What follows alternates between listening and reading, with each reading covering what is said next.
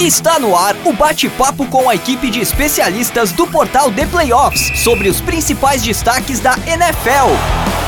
Livecast The Playoffs. Fala galera, estamos no ar com mais uma edição do Livecast The Playoffs, edição de número 11, deste programa que vai ao ar toda terça-feira, ao vivo aqui no YouTube, às 9h30 da noite. Às vezes muda de horário quando a NFL também atrapalha a nossa tabela, mas normalmente terças às 21h30 aqui no YouTube, depois às quartas na versão podcast para você acompanhar na sua plataforma preferida. Eu sou o Ricardo Pilat, hoje estamos aqui mais uma vez para projetar a próxima rodada da NFL, especificamente a semana número 16, que se aproxima, né, com a rodada de Natal, né, incluindo inclusive um jogo no dia 25 de dezembro. Lembrando que o Livecast The Playoffs é gravado e editado pela WP1Cast. Grave seu podcast você também, fale com o Pix, tire suas dúvidas, mande mensagem para o WhatsApp no número 549-9620-5634 ou pelo site wpcom.rs/oncast. Você que for chegando aí, já manda seus comentários também no chat, a gente vai lendo e respondendo durante o programa. Inclusive, hoje nós temos um desfalque no chat, porque ele está aqui, na nossa equipe, participando hoje. Luan Araújo participando, ele que sempre traz ótimos comentários no chat, vem também engrandecer o programa aqui com os comentários ao vivo. E claro, né, como o maior torcedor do New York Jets no Brasil, empatado com o José Ferraz, né, que são os dois da nossa equipe, né, não pode ficar ruim para nenhum dos dois, mas ele tem que estar aqui depois da primeira vitória dos Jets na temporada, talvez a vitória mais amarga da história do New York Jets, né, Luan? Boa noite. Boa noite, Ricardo, boa noite, Luiz, boa noite, Mia. Pode-se dizer que é a vitória mais amarga, assim, do New York Jets, né, tipo, em muitos anos. Não que a vida do torcedor do Jets não seja amarga nos últimos anos também, né? Mas, realmente, o jogo de domingo mudou, pode ter mudado tanto a história da franquia em si, como ter mudado a história da NFL, a história da liga mesmo. E vamos ver aí, né, o que vai acontecer aí nos próximos dois jogos aí. Mas parece que o círculo das coisas mudou no último domingo, né? Vamos falar sobre isso daqui a pouco. Saber quem será o próximo quarterback do New York Jets. O Luan vai comentar tudo aqui, enquanto o Luiz faz gracinha. Mia Mastrocolo, você que não tem problema com quarterback, tem até já o quarterback do futuro esperando lá uma chance daqui a uns 5 anos, quem sabe, mas o quarterback do presente briga para ser MVP. Tudo bom com você? Bom dia, boa tarde, boa noite para quem está escutando a gente no futuro e boa noite para quem está aqui com a gente agora. Quarterback no presente, no futuro a Deus dará, a Deus pertence, a gente deixa para falar sobre isso no futuro. Meu menino tá indo muito bem a temporada, mas eu deixo o MVP com o Mahomes. Muito bem, você tá com medo das maldições do MVP, né? É claro, eu não quero MVP aqui não. O pessoal é muito supersticioso nessa equipe. Vocês são adeptos da zica reversa, né, no Fantasy, eu não gosto muito disso. A gente, né, Ricardo? A gente. É, só criador da zica reversa. Inclusive, queria dar os parabéns para mim mesmo por estar na final do Fantasy, do The Playoffs, na primeira divisão. Parabéns ao Luiz também, que está na final da segunda divisão, já garantiu o lugar na primeira divisão. O Lu e a Mia estão aí meio enroscados nas divisões deles, mas depois a gente fala mais sobre isso. Eu não vou cair. Já é um grande sucesso ela que está na segunda divisão. Luiz, você que está a caminho da primeira divisão, tudo bem? Tudo ótimo, né? Agora tranquilo para essa final. Já falei para o Cauã que eu prometi para ele que eu não vou fazer zica reversa, que eu já estou na primeira divisão, já, agora quem vence o melhor, claro que é ele, mas quem vence o melhor. E vamos comentar essa rodada e falar um pouco do que aconteceu na última, né, porque olha só isso aqui. Você viu que o Luiz evoluiu, né, antes, né, ficava com aqueles papéis furados lá de pão, né, que ele usava para escrever agora tá com um negocinho. Investimento chegou. Muito bem. Antes da gente vai estar igual aquele torcedor do Vasco lá que mostra os LED lá, né? É verdade. Antes da gente falar aqui dos jogos da rodada, né? Destacando as principais partidas e vamos falar um pouquinho de todos os jogos. Deixando alguns recados aqui para vocês.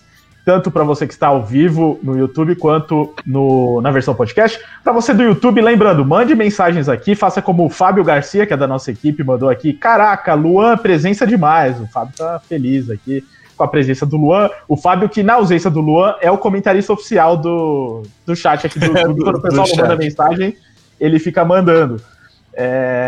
E o Pedro Cheganças, adorei esse nome. Parabéns, Jets, por perder a primeira escolha. É o que resta ao New York Jets. Além disso, aqui, mais recados. Você do YouTube, veja se você já se inscreveu no nosso canal, porque às vezes você cai de gaiato aí na nossa transmissão e ainda não se inscreveu. Então procura lá o botão de inscritos, o botão do sininho também, para você receber notificações de lives e vídeos novos.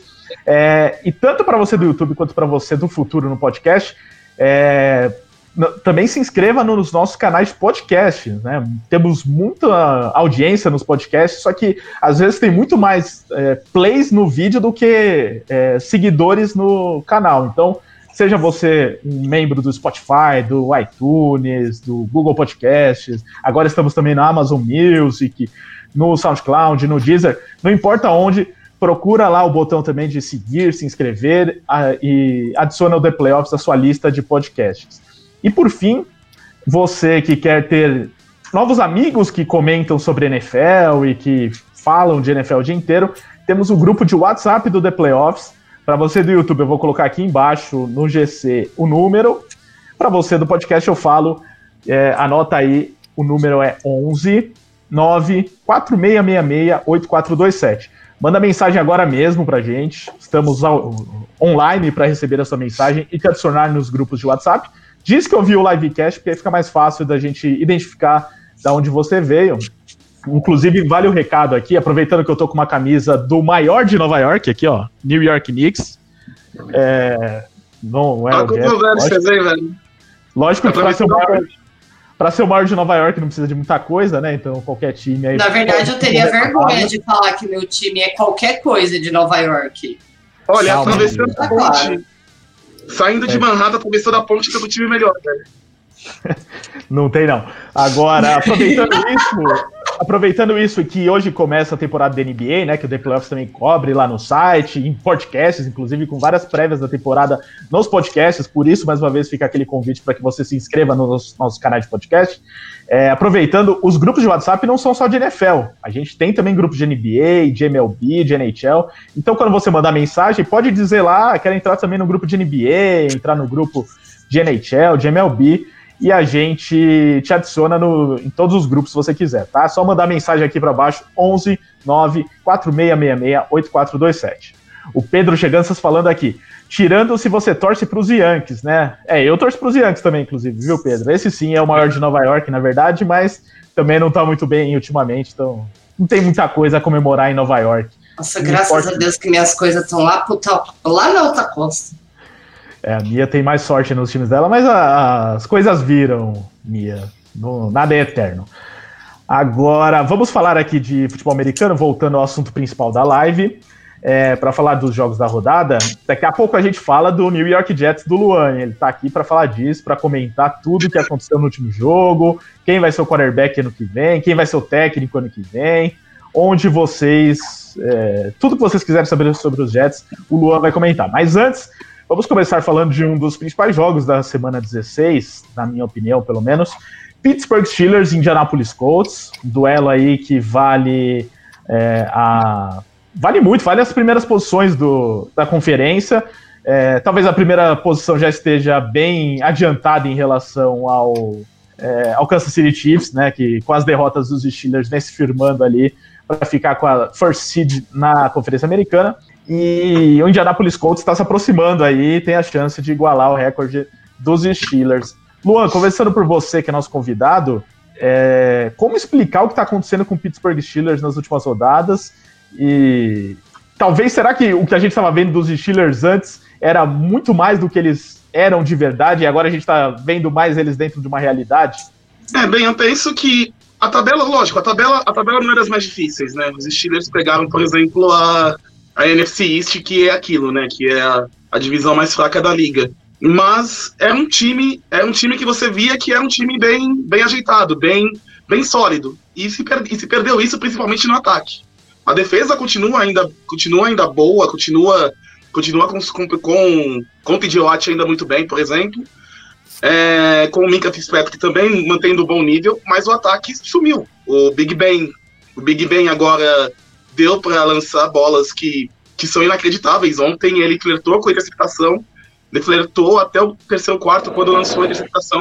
E também os recebedores também deixaram também de atender o Big Ben, né? O Juju Smith-Schuster continua mal, né? Continua muito mal nessa temporada. Teve até uma estatística, né? Que ele teve mais vídeos no TikTok do que passes recebidos. E o Claypool, lógico, é calouro, né? Mas caiu também o nível dele. Então, como o ataque perdeu essa... O ataque já não era tão pujante assim, mas como ele perdeu essa regularidade e aí a defesa não conseguiu segurar também os ataques adversários, os Steelers acabaram caindo nível, começaram a perder jogos. Já estavam ganhando jogos de forma apertada.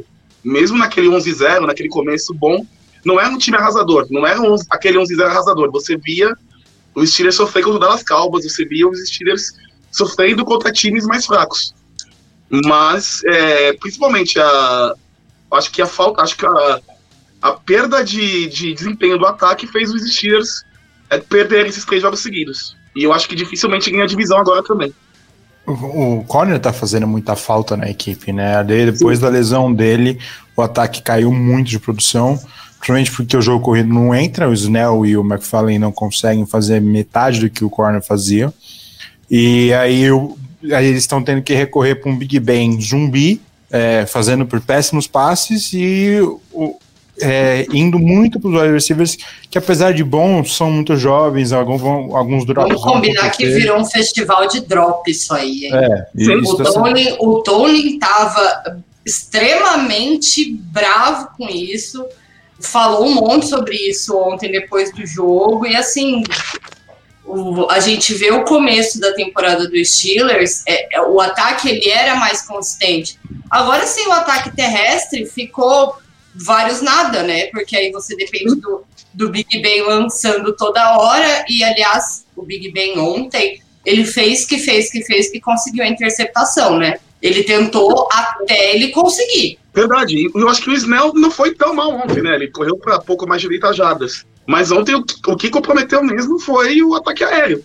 Foram os drops. O que comprometeu ontem mesmo foi o ataque aéreo. Ah, mas o jogo terrestre consistente faz falta nisso aí. Não tem como. Essa falta de uma consistência no jogo terrestre tá complicando mais. A gente já tinha falado que eles tiveram aí 1 ou 2 jogos mais assim, mas depois pegaram já o Cowboys e tomaram pressão do Practice Squad, do Ravens, e até que começou as derrotas. Veio o Washington com uma defesa um pouco mais encaixada e arrancou essa vitória dos Steelers, e daí pra frente foi só pra trás.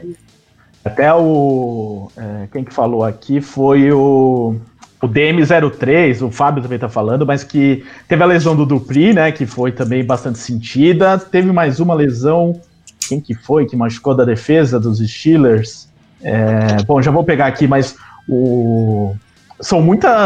teve também essa questão. E outra coisa, o jogo nesse quesito, numa coisa que saiu caro, foi o quesito lesão ontem. Saiu caro esse rolê das pancadas de ontem, viu? Tá bonito, não. É bastante jogador machucado ali também. Enquanto eu pego aqui quem foi o outro lesionado, que me fugiu agora. Devin Bush. Exatamente, Devin Bush. 2 jogadores fundamentais para a defesa, apesar da defesa estar conseguindo manter assim, uma regularidade assim, em termos de pontuação e tal, não é mais aquela coisa que estava sendo no começo da temporada, assim, uma pressão constante nos quarterbacks adversários. Acho que isso também está sendo sentido pela equipe, porque meio que a defesa estava fazendo com que o ataque adversário não conseguisse ficar em campo, e aí a defesa, o jogo corrido estava entrando e fazia com que a defesa adversária cansasse mais, então tudo estava dando certo nessa cronologia dos Steelers, e agora não está dando mais. E, Luiz, aí pensando nisso, enfrentando o Indianapolis Colts, que também tem uma ótima defesa, que o jogo corrido estava mal, começou a se estabelecer nos últimos jogos, o Jonathan Taylor, enfim, está estreando na NFL, O jogo aéreo também tá funcionando. Enfim, parece um time num momento muito melhor que os Steelers. Sem sombra de dúvidas. O momento comprado entre as duas equipes é tudo do Colts. O Colts está brigando pela divisão, o Titans tem um confronto difícil essa semana, então eles sabem muito bem que essa é a oportunidade deles tomarem a divisão para eles e não perderem mais. Estão jogando bem, finalmente deram as rédeas do jogo corrida para o Jonathan Taylor e ele tem tudo para aproveitar. É um running back talentosíssimo e com uma linha ofensiva muito boa. O Rivers vai encaixando, né? Não brilhantemente, mas vai encaixando. Tem bom, até o Joey Hilton apareceu, não nessa semana, mas na semana anterior. Junto tudo isso com o momento dos Steelers, com o ataque provavelmente penando novamente, e essa defesa do Colts é uma das mais fortes da liga. Muito bem treinado, um time extremamente bem treinado, o Colts pelo Frank Reich. Fica muito complicado para os Steelers, que pode ver a divisão indo embora mesmo depois de começar 11-0. E acho que principalmente o Philip Rivers parar de sofrer turnovers, eu acho que é muito importante, né? Por causa que os Colts estavam sofrendo bastante, né? Na derrota contra os Titans, né? No Thursday Night, aí, algumas semanas atrás, o Philip Rivers sofreu muitos turnovers. E eu acho que isso ajuda bastante mesmo. A defesa é muito boa, sou muito fã da defesa dos Colts. E acho que Indianapolis é bem favorito nesse jogo. Bem favorito não só pelo momento dos Steelers, mas também por estar com um time mais ajeitado. Conseguiu consolidar o jogo terrestre. Bastante, né? Não só com Jonathan Taylor, mas também com Hines. Então, acho que os Colts estão num momento bom. Se eu não me engano, se ganhar o jogo garante vaga nos playoffs, né? Não garante a divisão, mas garante vaga nos playoffs. Então acho que é bem favorito nesse jogo, mesmo contra os Steelers, que começaram tão bem. O Marcelo Fernandes, que também é da nossa equipe, pessoal, o bom que a gente tem uma audiência qualificada da nossa equipe também, falando aqui, lembrando que por causa da pandemia, Pittsburgh vai ter que jogar 13 jogos seguidos sem bye week. Na verdade, teve uma bye week meio forçada ali, que foi contra os Ravens, né, por causa daqueles adiamentos seguidos, né, foi uma semi-bye week, talvez, né, teve uns 4 dias a mais de preparação, agora... mas a gente já teve temporada com bye week na primeira semana. É verdade. Foi o Miami Dolphins, né, que foi uma temporada até que eles foram para os playoffs, eu acho, né, que eles ficavam por causa das chuvas na Flórida e jogaram 16 horas seguidas. No jogo contra o Jacksonville. Exatamente. Não, e uma coisa que eu ia citar sobre esse jogo também é que o clima nos Steelers já tá ficando meio complicado também, e a gente já viu isso em outras oportunidades na história recente, né? Problemas nos bastidores ou ali no elenco. E o que tá acontecendo agora é que o Juju Smith-Schuster, né, tá fazendo aquelas gracinhas antes dos jogos, fica dançando ali no logo dos adversários. Quando tava ganhando, o que eu acho que ele devia fazer todo o jogo, ninguém tava falando nada. Agora que ele tá fazendo isso e o time tá tomando fumo, até porque os adversários estão jurando ele antes dos jogos e estão concretizando tudo isso, também tá ficando ruim pro lado do Juju, e o Mike Tomlin falou hoje aí que vai conversar com o Juju, porque não tá gostando dessa atitude dele, até minimizou, falou que não é por isso que tá perdendo os jogos e tudo mais, e é verdade, lógico que não é por isso, mas ele falou que é uma questão de respeito e tudo mais. Eu não sei o quanto que isso influencia, mas o fato é que o Juju tá jogando mal e isso tá alimentando um pouco os adversários, porque é claro que os Bengals nem precisam de muita motivação para enfrentar um rival como os Steelers, mas é uma coisinha a mais, né, que deu para ver o jogo ali como tava os Bengals muito mais querendo a vitória, talvez, do que os Steelers até. Eu acho... Querendo pancada também. Mas isso é normal, né, dessa rivalidade, é normal. Não, até que não saiu capacetada, gente, tá tudo ok, então. tudo que segue normal. É que a capacetada é coisa dos Browns. A do Derek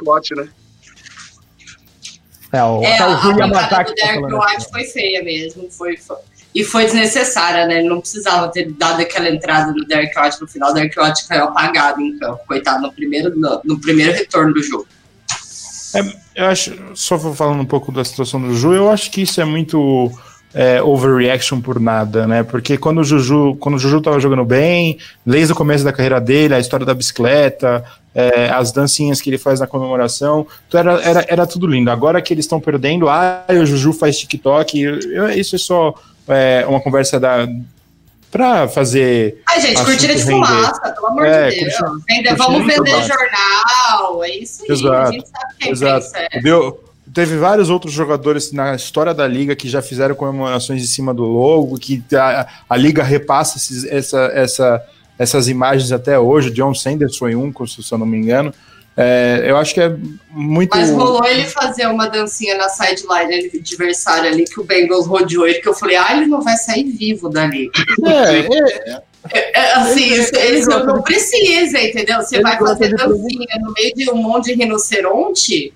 Ele gosta de provocar. O problema é que agora estão criticando porque ele está perdendo. O Richard Sherman também adora fazer uma provocação, e quando está jogando bem, todo mundo fala muito bem dele e das provocações. Então é coisa do jogo. Gente, é o bom e velho trash talk, é isso aí.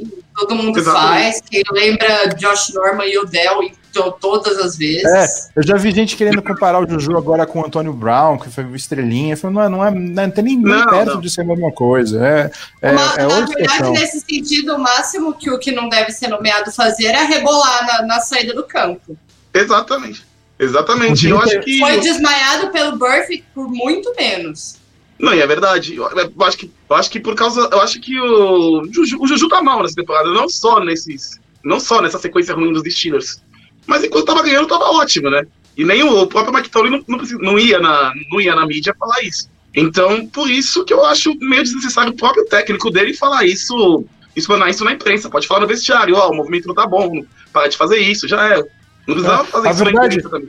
A verdade é que o Big Ben tá jogando mal faz anos e ninguém fala nada, o Tomlin não fala nada, ele já falou que vai voltar para o ano que vem, e o Steelers nos prepara para um futuro pós-Big Ben. Essa é a verdade.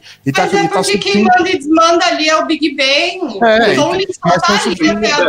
Porque o Big Ben não aceita outro técnico. Estão surtindo os efeitos de não terem se preparado para uma vida pós-Big Ben. Essa é a verdade. O problema do Steelers tem problema no vestiário já faz 2-3 bons anos aí.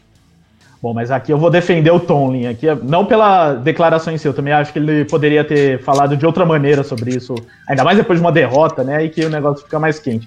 Mas em relação a ele como técnico, acho que ele tá segurando os Steelers com vários problemas há bastante tempo aí, não só os problemas de vestiário, né, que ele meio que ajudou a esconder durante... Porque não é possível que o Antônio Brown era sempre uma flor e de repente virou o que virou, né? Não, ele ficou participando desse vestiário há muito tempo.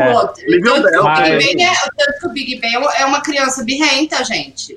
Ele manda e desmanda ali, se fala não, ele sapateia, a gente sabe que é verdade. E o que eu ia falar é dele dentro, como técnico também, que fez ano passado um time bem limitado. Se a regra desse ano dos playoffs fosse aplicada ano passado, os Steelers se classificariam com Mason Rudolph de quarterback. E esse ano o time conseguiu ficar invicto 11 jogos seguidos, e a gente tá vendo que não é tudo isso o time.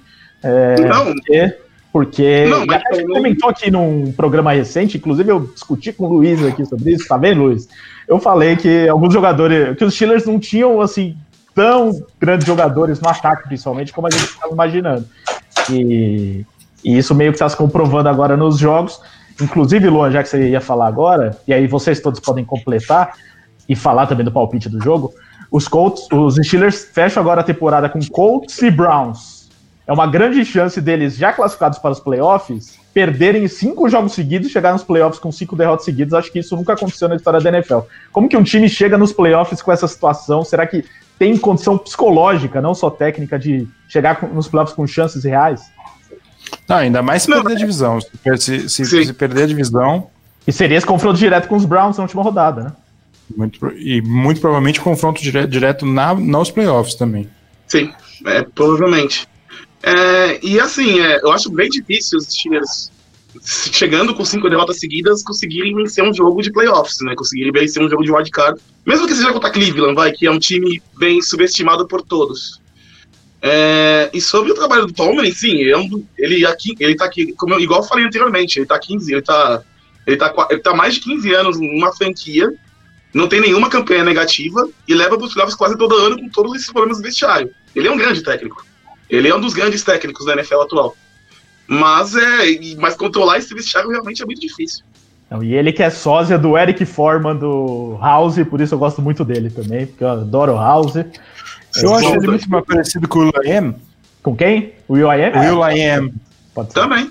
Pode ser, mas acho que o Forman é... Nossa, ele é muito...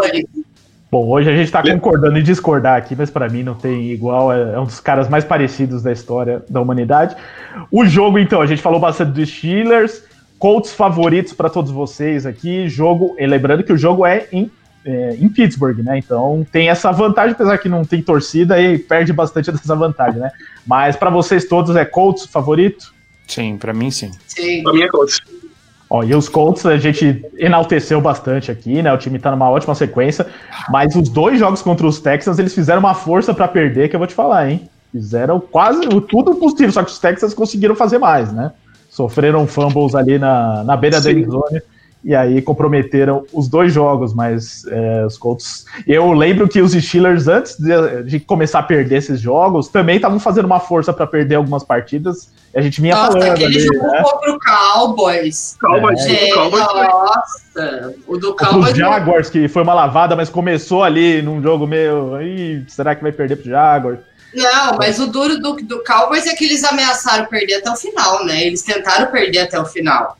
Sim, sim. Então, os Steelers estavam dando essas mostras aí. Vamos ver se os Colts não estão dando mostras, que foi apenas um acaso, mas também acho que Indianapolis Colts é favorito. Agora passando aqui para outro jogo, pois estendemos bastante essa abertura, para falar do time da Mia, pois o Green Bay Packers recebe o Tennessee Titans no Sunday Night Football, jogo bem legal aí nesse domingo à noite, domingo pós-Natal, né, todo mundo vai estar animado, a Mia não tá animada não, eu até sei por que você não tá animada, Mia, por um rapaz chamado Derek Henry, contra uma das defesas terrestres que não toma jeito nessa temporada, né? Ricardo, o Derek Henry vai correr na minha defesa até o kickoff do ano que vem, vai dar o chute do kickoff do ano que vem, ele ainda vai estar correndo na minha defesa, sabe? Porque assim, é de verdade, é desesperador pensar o que esse cara vai fazer na minha defesa com as coisas que a gente deixou, por exemplo, o Lions fazer. Ele vai bater as 2.000 jardas no jogo de domingo contra o Packers. Não, não existe. A gente teve aí um jogo onde o Packers também se esforçou. Pode falar, Mia. Deixa... Não entra na provocação. Eu queria bater no Luiz com essa plaquinha. Ó, calma que agora acho que chegou a mãe dele na live, então é melhor não bater nele, não. Sim. Você que pediu a plaquinha na semana passada, Mia. Pô, mas não pra mim a plaquinha. Mas você dizia, Mia, que quase perdeu dos Panthers, né? Ou tava perdendo?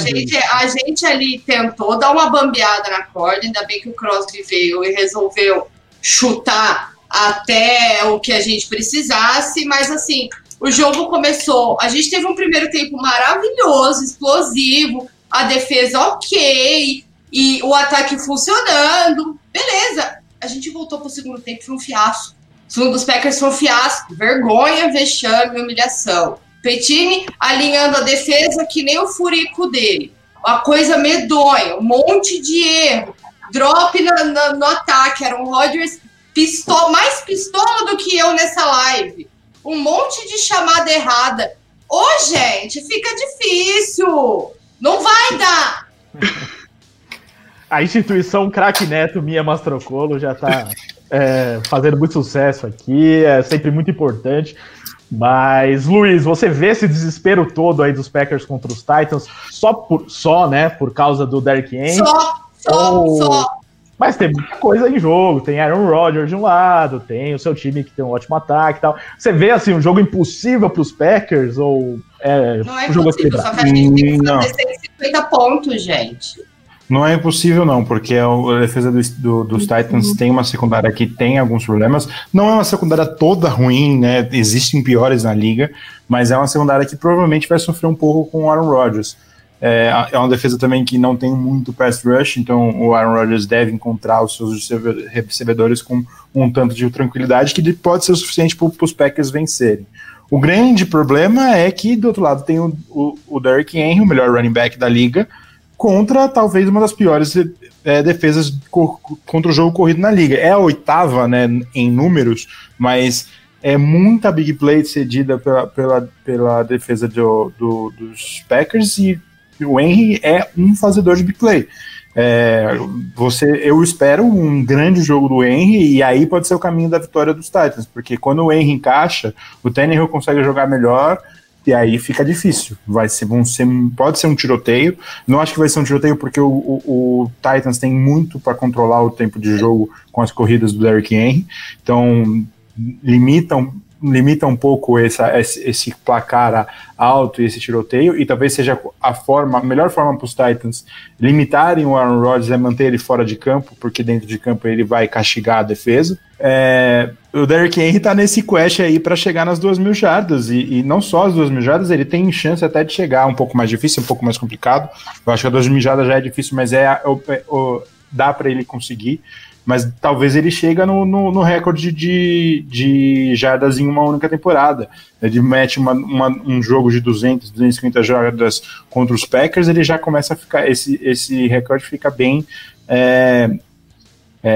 palpável. E se isso acontecer, desculpa Aaron Rodgers, desculpa Patrick Mahomes, mas Derrick Henry é MVP.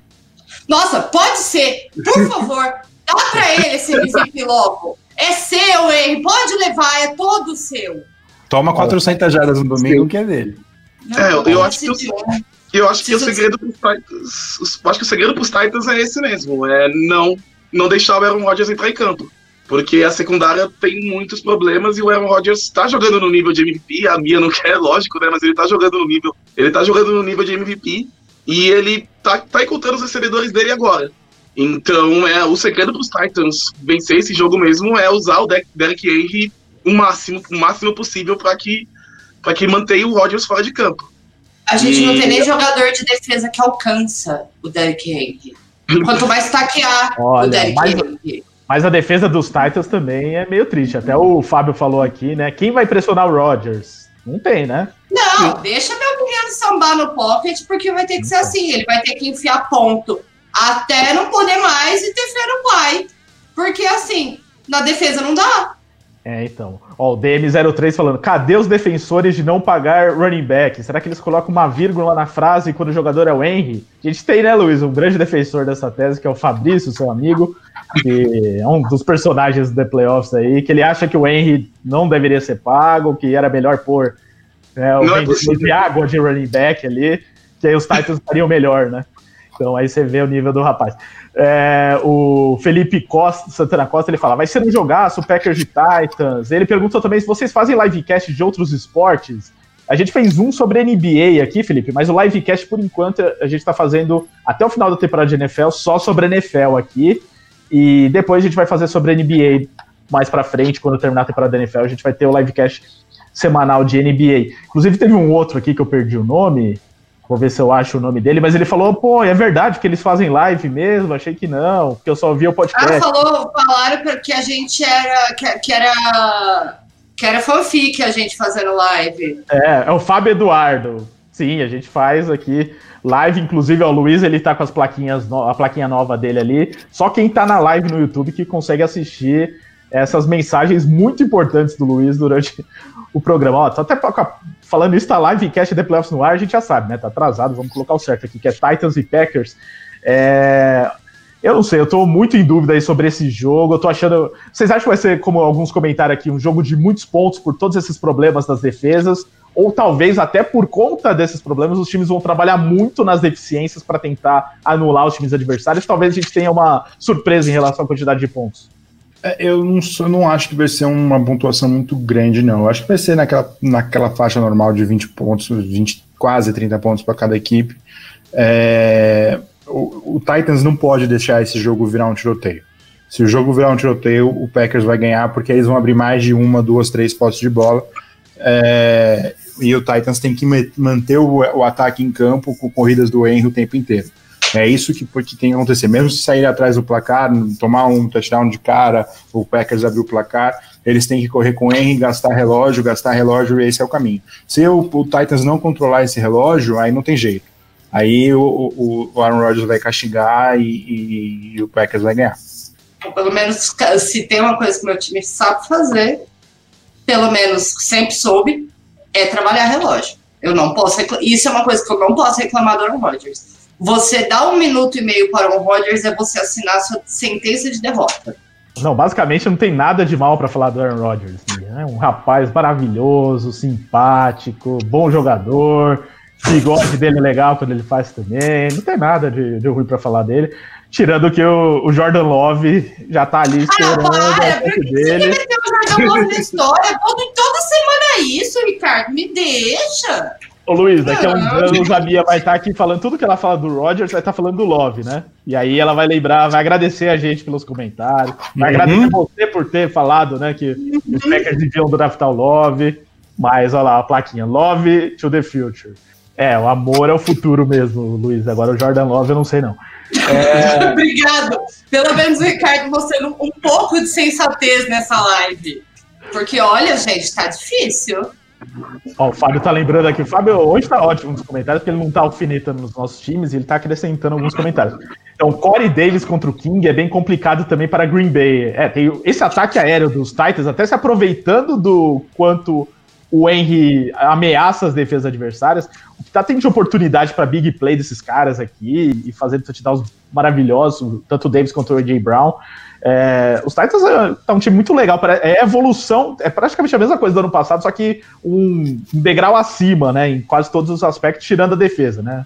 Que essa a gente tá um pouco mais problemático. É, até por isso eu tô muito curioso para ver o que eles podem fazer. Quando você troca o Jurrell Casey por uma escolha de 7ª rodada, é isso que acontece. Então aí investiram no Clowney, só que ele se machucou, né? E ele já não estava jogando muita coisa antes, né? Então, né, complicada a situação dos Titans em relação à defesa, mas o ataque tá bem divertido. Eu tô muito na dúvida sobre esse jogo, então vou começar com o Luan falando quem vai vencer, Luan. Quem você falar, eu vou acreditar. Acho que vai dar Green Bay. Acho que o Aaron Rodgers gosta desses desafios, gosta desses jogos. Ele pode tentar manter os Packers em campo o maior tempo possível. Vai ter ajuda do jogo terrestre, principalmente do Aaron Jones. Então, acho que vai dar Green Bay, ainda mais possível o jogo ser em Green Bay e a temperatura já começar a ser um fator agora. Exatamente. Inclusive, assim você responde a pergunta do Adenilton, né, que perguntou onde vai ser essa partida. O jogo é na casa dos Packers, então isso faz um pouco de diferença.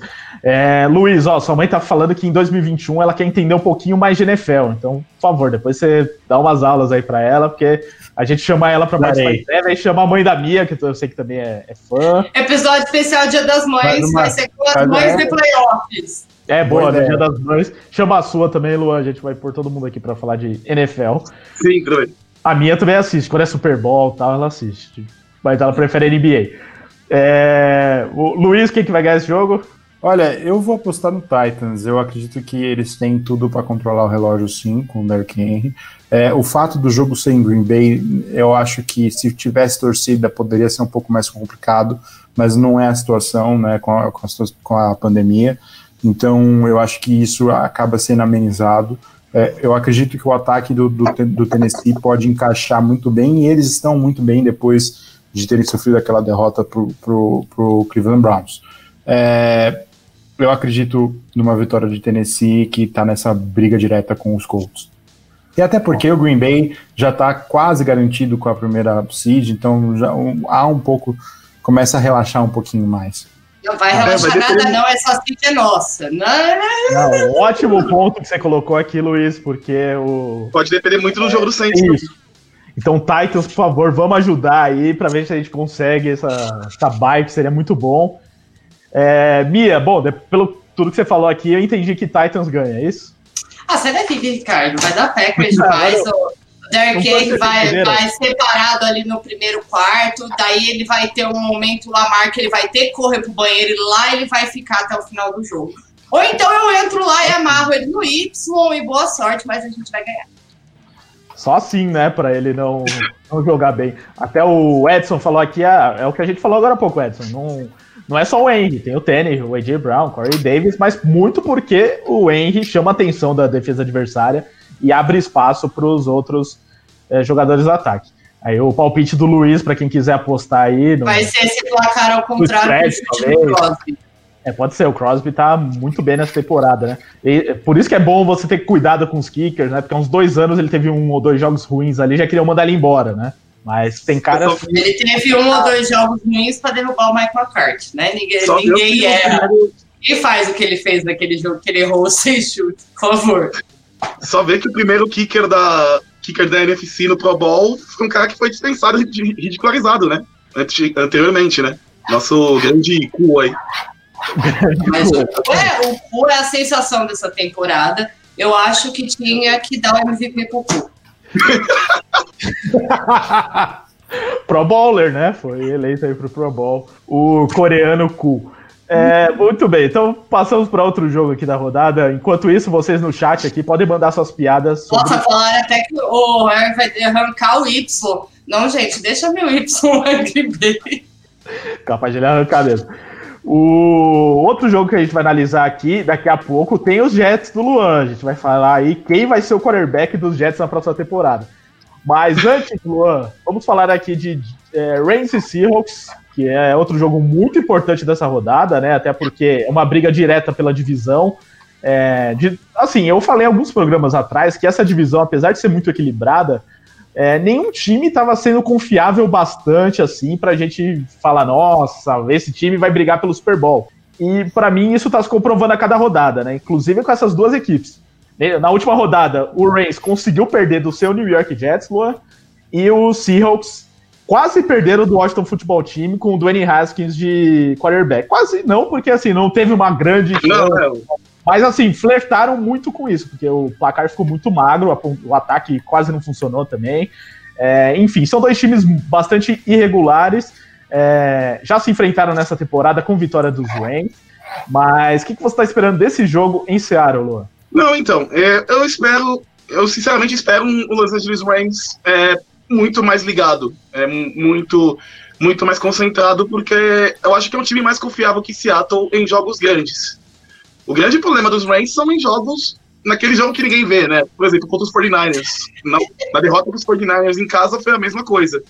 Eles começaram perdendo, aí tipo, o jogo rolando, quando foram ver, estavam 10, 15 pontos. Contra os Jets, a mesma coisa. Eles começaram o jogo naquele blasé, a defesa dos Jets é uma defesa que se não é uma das melhores, é uma defesa eficiente, segurou o ataque, quando os Rams acordaram estava 20-3.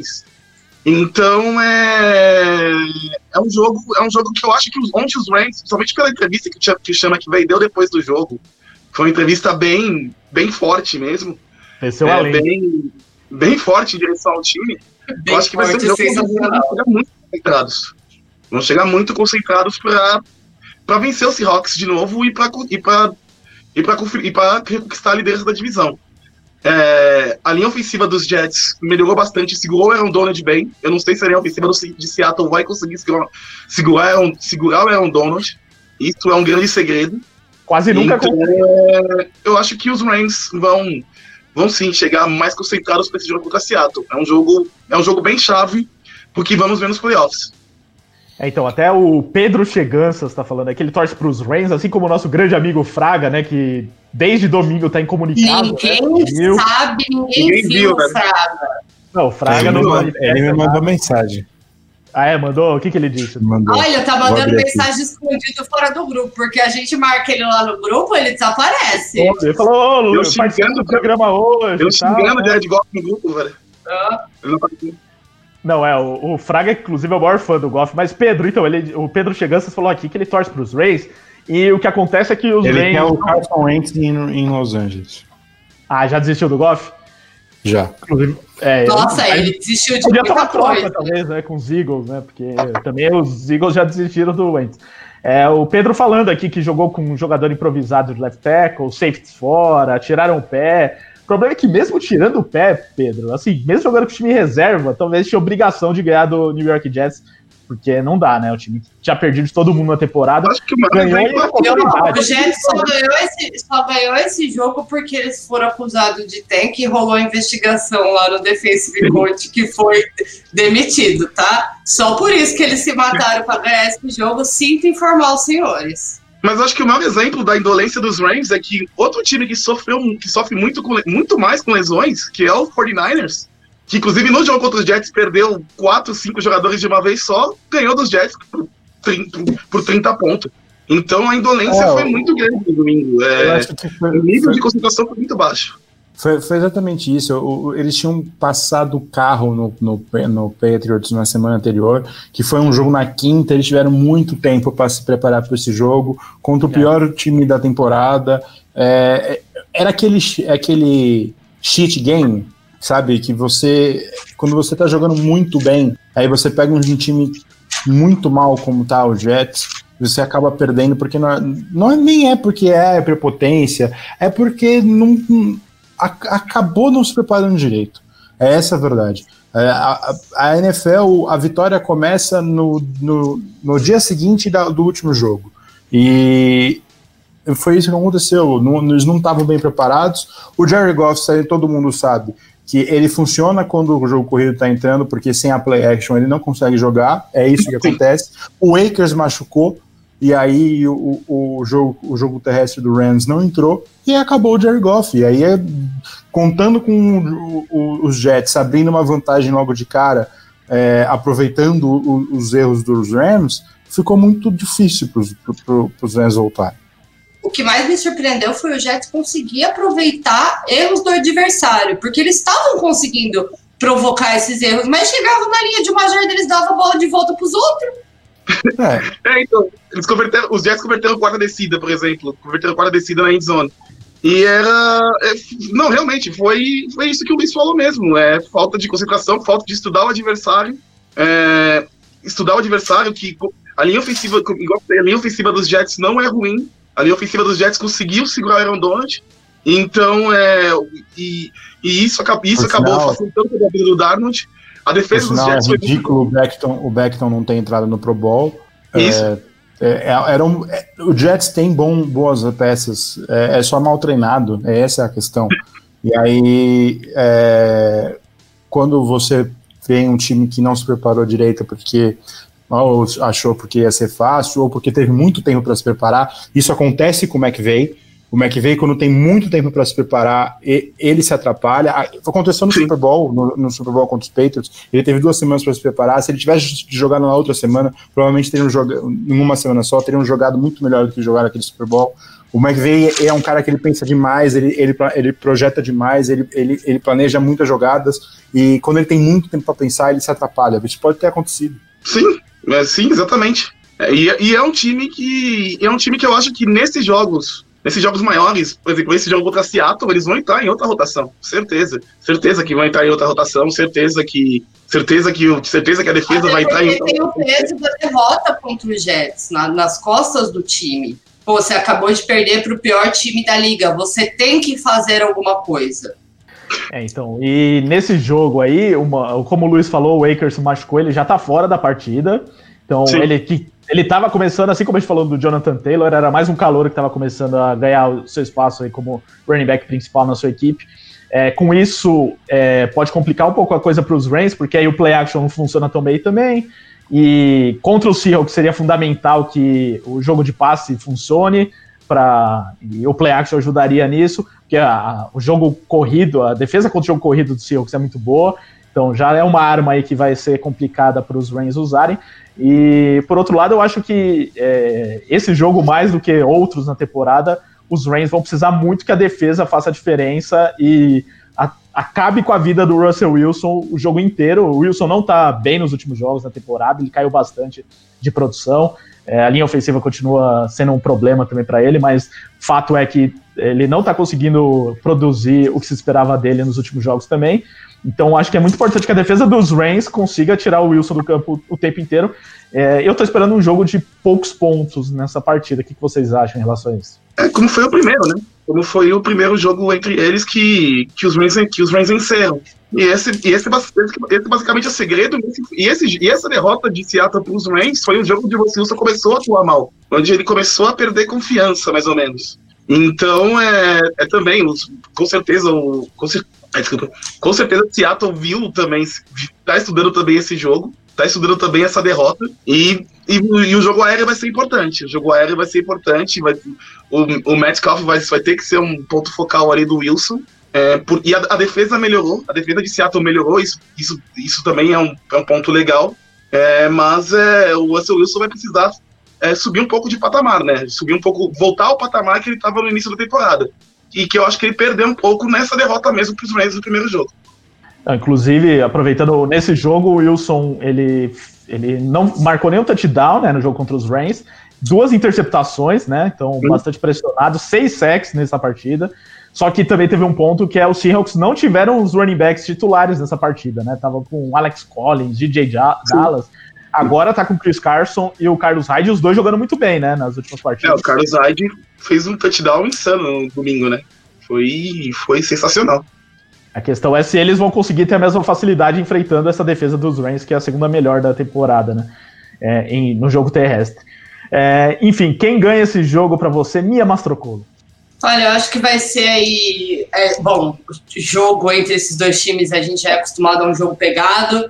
Acho que o Russell Wilson tá aí com sérios problemas, tem tido uma sequência de jogos problemáticas, a sua ele tá atrapalhando muito, porque ele não consegue nem soltar a bola para os seus recebedores direito, então, assim, acho que vai ser bem complicado aí. Você tem um ataque problemático do Rams contra uma defesa ruim do Seahawks, mas um ataque muito produtivo do Seahawks contra uma defesa muito boa do Rams. Então, acho que a gente aí não vai ter um ali muito grande a diferença ali do placar, mas acho que pode dar Rams.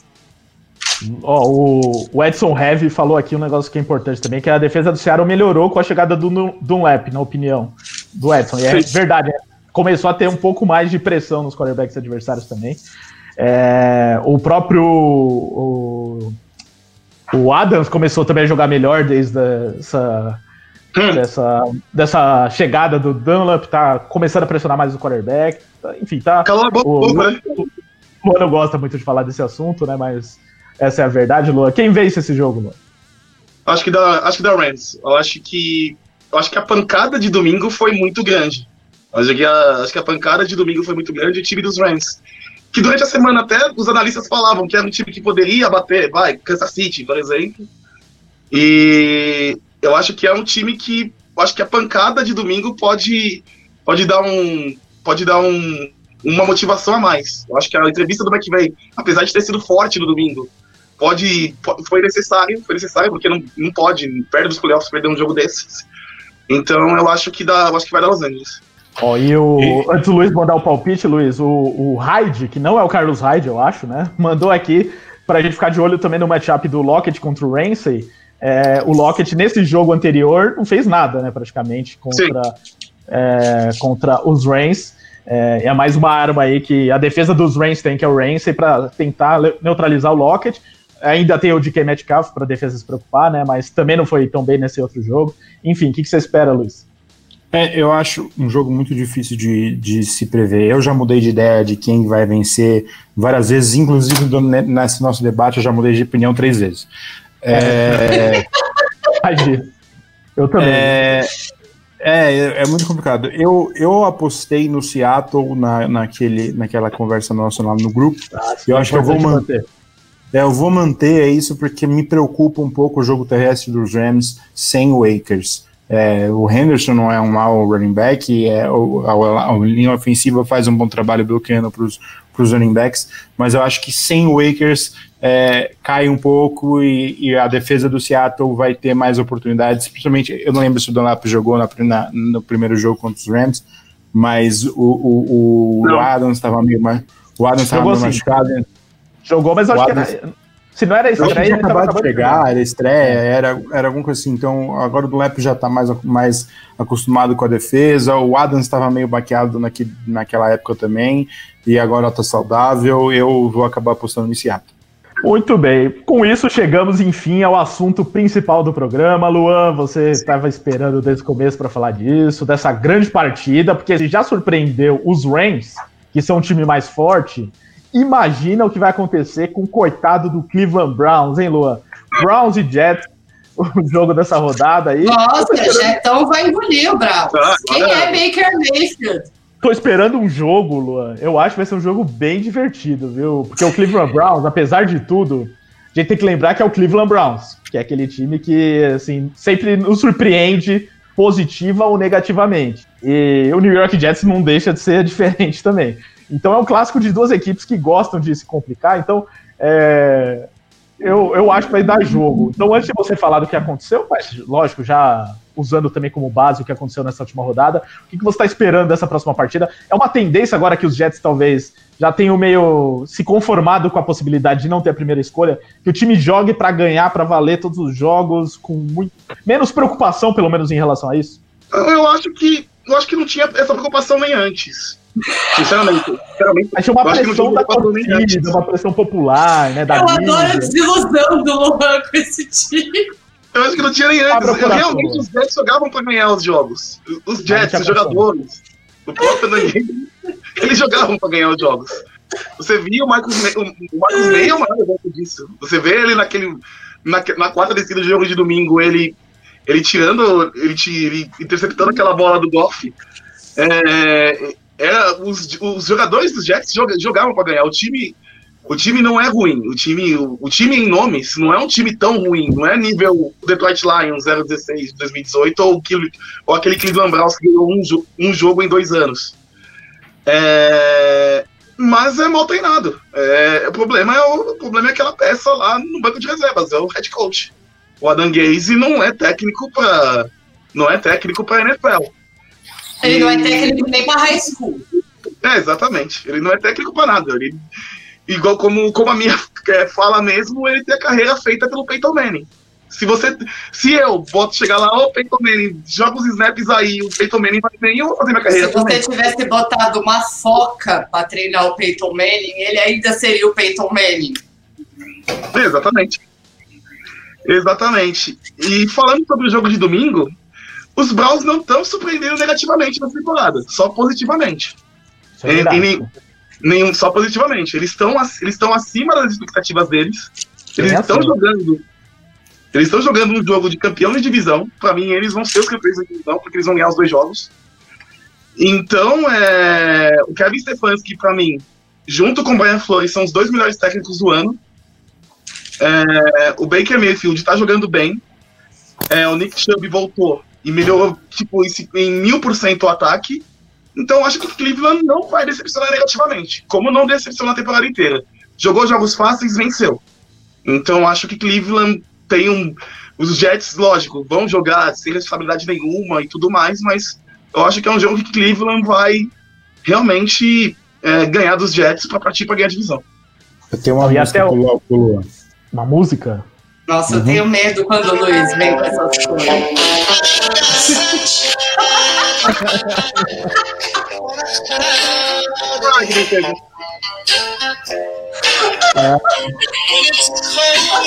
Ô Luiz, é melhor tirar, porque às vezes dá strike se a gente fica pondo música, mas sobre o jogo, eu acho que foi até bom pros Browns essa derrota, essa vitória dos Jets no jogo anterior, porque talvez se os Jets chegassem 0-14 nessa partida, a tendência de ter algum problema contra os Browns seria maior, mas eu acho que já ligou o sinal de alerta máximo lá nos Browns. Eles vão entrar muito mais ligados, talvez, do que entrar nos Rams, né? Então fica realmente muito difícil esperar algo que não seja uma vitória dos Browns, né? Eu tô muito, muito triste que o Jets estragou, que a única vitória deles eu tinha falado que ia ser contra o Patriots na última semana. E vai ganhar também esse jogo. Não, esse aí do Patriots vai ganhar também, mas eu fiquei muito triste que o Rams estragou o meu rolê. Não é, é que eu acho que assim, o Bill Belichick não ia deixar ser humilhado de impedir um 0-16 dos Jets. Eu acho que dificilmente ele impediria isso, mas eu acho que os Patriots estão jogando pior que os Jets realmente agora. Então eu acho que os Jets vão ganhar os Patriots no último jogo também. Ainda mais o Patriots não tem QB, o Patriots não tem corpo de recebedor, o Patriots só tem o especial time, mais nada. Luiz, você que ia comentar uns 5 minutos atrás, quer complementar sobre esse jogo? Sobre o jogo, eu acho que os Browns eles estão num nível muito bom agora, que apesar dos Jets terem vencido os Rams, eu não acredito que eles tenham muita chance de vencer o Cleveland Browns. O Mayfield tem tudo para fazer um bom jogo, os receivers estão encaixando, eu acho que ainda mais com o Chubb e o Kareem Hunt jogando no nível que tem jogado, eu acho difícil para os Jets vencer esse jogo. Obviamente, eu não acho que o Jets seja tão ruim que vai ser um atropelo, a não ser que o Adam Gase destrua o playbook do time, o que é possível. Você duvidaria? Não duvidaria, mas o fato de você ter demitido o Greg Williams já ajuda você a jogar melhor. E eu acho que dá uma vitória tranquila para Cleveland, mas os Jets não passam vergonha não nesse jogo. Não, o Jets não. A gente tem aí alguns jogos do Jets aí na temporada que não passou a vergonha, que não foi esculhambo total. A gente viu aí o Jets tentando ganhar, tirando aquela blitz no final do jogo para entregar o jogo, que aquilo ali não é tentar ganhar, mas a gente teve aí jogos realmente tentando ganhar. Mas assim, o Browns está num momento diferente, o Browns está vendo aí o Steelers dá uma escorregada e é a chance deles ali de agarrar a divisão. O Ravens escorregou ali, pode acabar ficando fora dos playoffs, aliás, se isso acontecer vai ser bizarro, mas o Browns está vendo aí a chance mesmo de levar essa divisão. A gente está tendo o Baker num momento muito bom, ele vem fazendo jogos bons, os últimos 2 jogos dele foram muito melhores do que a gente está acostumado a ver. E a volta do Chubb, que fez uma diferença absurda nesse ataque, não tem nem o que falar sobre isso. E, assim, esse momento é todinho do Browns. Inclusive, aqui o Pedro Cheganças falou, quem tá fazendo uma temporada melhor, o Chubb ou o Henry? E aí ele fala embaixo, que lembrando que o yardage do Chubb é maior e ele fez 4 jogos a menos. Tem essa questão. Como ele se machucou, vai ser sempre difícil aqui a gente comparar, porque ele jogou para fazer muito partido. Mas tem uma situação que ele divide a bola com o Hunt, então é normal ele ter um número menor de carregadas e um número maior de jardas por tentativa do que o Henry. Mas o Henry está sendo o melhor running back da temporada, tem não só o melhor running back, mas como um dos melhores jogadores da liga no ano. O Henry, para mim, fica como entre eles está fazendo a melhor temporada. Uma coisa que eu ia acrescentar sobre isso é que desde que o Chubb voltou, coincidência ou não, o Baker Mayfield também melhorou muito, né? Ele tá fazendo os últimos jogos com muito mais regularidade, até pela ameaça que de 2 running backs de alto nível dão no adversário e fazem com que o jogo aéreo também flua, né? Nesse último jogo, apesar da pontuação baixa, né, dos Browns, apenas 20 pontos, o Mayfield foi muito bem, né? Com excelente aproveitamento nos passes, 2 touchdowns, tá muito mais seguro também. Uma ótima temporada do Mayfield, vamos ver se ele consegue manter isso nos playoffs, que o Cleveland Browns, ao que tudo indica, finalmente vão jogar os playoffs. Antes da gente passar para os próximos jogos, Luan, a gente tem que falar da situação dos Jets aqui, não podia passar em branco isso, sobre essa questão do Trevor Lawrence. Todo mundo quer ouvir de você isso, porque agora com essa possibilidade muito maior de perder a primeira escolha, né? Claro que depende ainda dos Jaguars, né? Por exemplo, eles vão enfrentar os Bears na próxima rodada, eu tô achando que pode dar Pode dar ruim para os Jaguars na próxima rodada. Mas considerando que o dar ruim é eles ganharem, no caso. Mas considerando que os Jets talvez tenham perdido a primeira escolha em definitivo, o que é melhor para você em relação aos Jets fazerem a partir de agora? Caso eles fiquem com a segunda escolha ou para baixo. É escolher mesmo um Justin Fields da vida? É buscar outro quarterback? Ou é apostar no Sam Darnold e tentar com ele, né? Talvez com um técnico novo para ver se o negócio flui. Acho que a questão dos Jets passa muito pelo que vai passar pela cabeça do Joe Douglas, o general manager. Porque, assim, o Sam Darnold não era o quarterback do Joe Douglas, o Joe Douglas chegou depois. Mas só que, se ele escolhe manter o Darnold como quarterback titular na próxima temporada, o Darnold vira o quarterback dele. E se o Darnold for mal na próxima temporada, o Joe Douglas também está demitido. Então, eu acho que é uma questão bem, bem delicada. Se tem a segunda escolha, tem o Sewell, que é um tackle espetacular, que se os Jets da fitassem, fariam a franquia ter uma das melhores linhas ofensivas da liga, mas também uma questão lá no futuro que pode ferrar o salary cap do time. Pode também dar trade down e buscar um quarterback veterano. Tem alguns que podem estar disponíveis no ano que vem, que é o caso do Matt Stafford, do Dak Prescott, ou do próprio Matt Ryan, mas esse tem um salário muito grande, então não sei se... Ah, mas é difícil tirar o Matt Ryan dali, hein? Quem que vai assumir a bucha ali? Tem a multa ainda, complicado. É muita grana. Mas o Matt Stafford e o Dak Prescott vão estar aí. Então é uma questão meio delicada, e eu acho que vai passar muito pela cabeça do Joe Douglas. Ele pode manter... E tudo também passa por demitir o Adam Gaze, que eu acho que é o que vai acabar acontecendo na última semana. Confiar em demitir o Adam Gaze e dar mais um ano pro Darnold, com outro técnico, que pra mim poderia ser o coordenador ofensivo dos Bills, que ele trabalhou muito bem com o Josh Allen, o Brian Dable, que ele trabalhou muito bem com o Josh Allen, né, da questão, e o Josh Allen era um quarterback que chegou junto com o Darnold e tinha muito mais defeitos que o Darnold quando veio do college. E hoje ele é um quarterback... Muito mais braço, né? Sim, muito mais braço. Ele tinha muito mais braço e o Dable conseguiu usar isso. Conseguiu fazer o Josh Allen usar seu braço e também ajudar seu time. Eu não tô conseguindo ler isso aqui. Mas o Jets trade down no draft. Nossa, pra que você tá fazendo isso com o Luan? O Joe Douglas as pessoas não voltam aqui no livecast, sabe? Não faz assim. Primeira vez participando, né? Pois não, com todo respeito ao Wentz, já fez temporada de MVP, mas só que ele não é o quarterback hoje que mudaria uma franquia.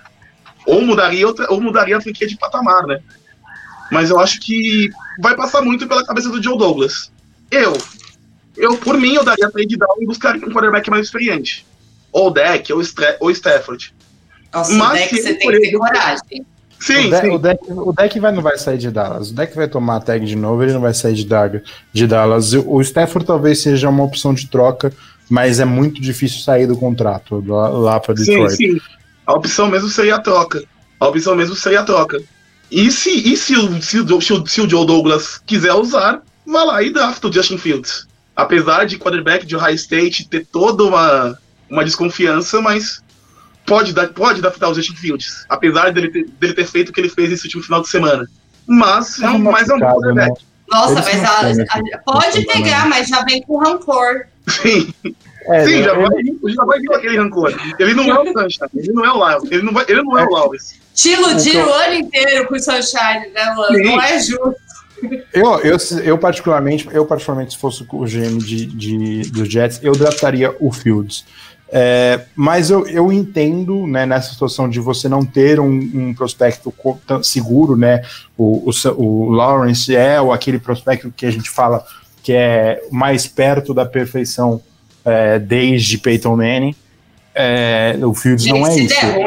Se der ruim o Trevor Lawrence, nós vai ficar tudo com a cara no chão, com uma vergonha que eu não vou nem saber falar pra vocês. Pode acontecer, mas eu acho... Mas o Piroloco foi culpa do Pagano. Se o Pagano não tivesse arrebentado ele, não era assim.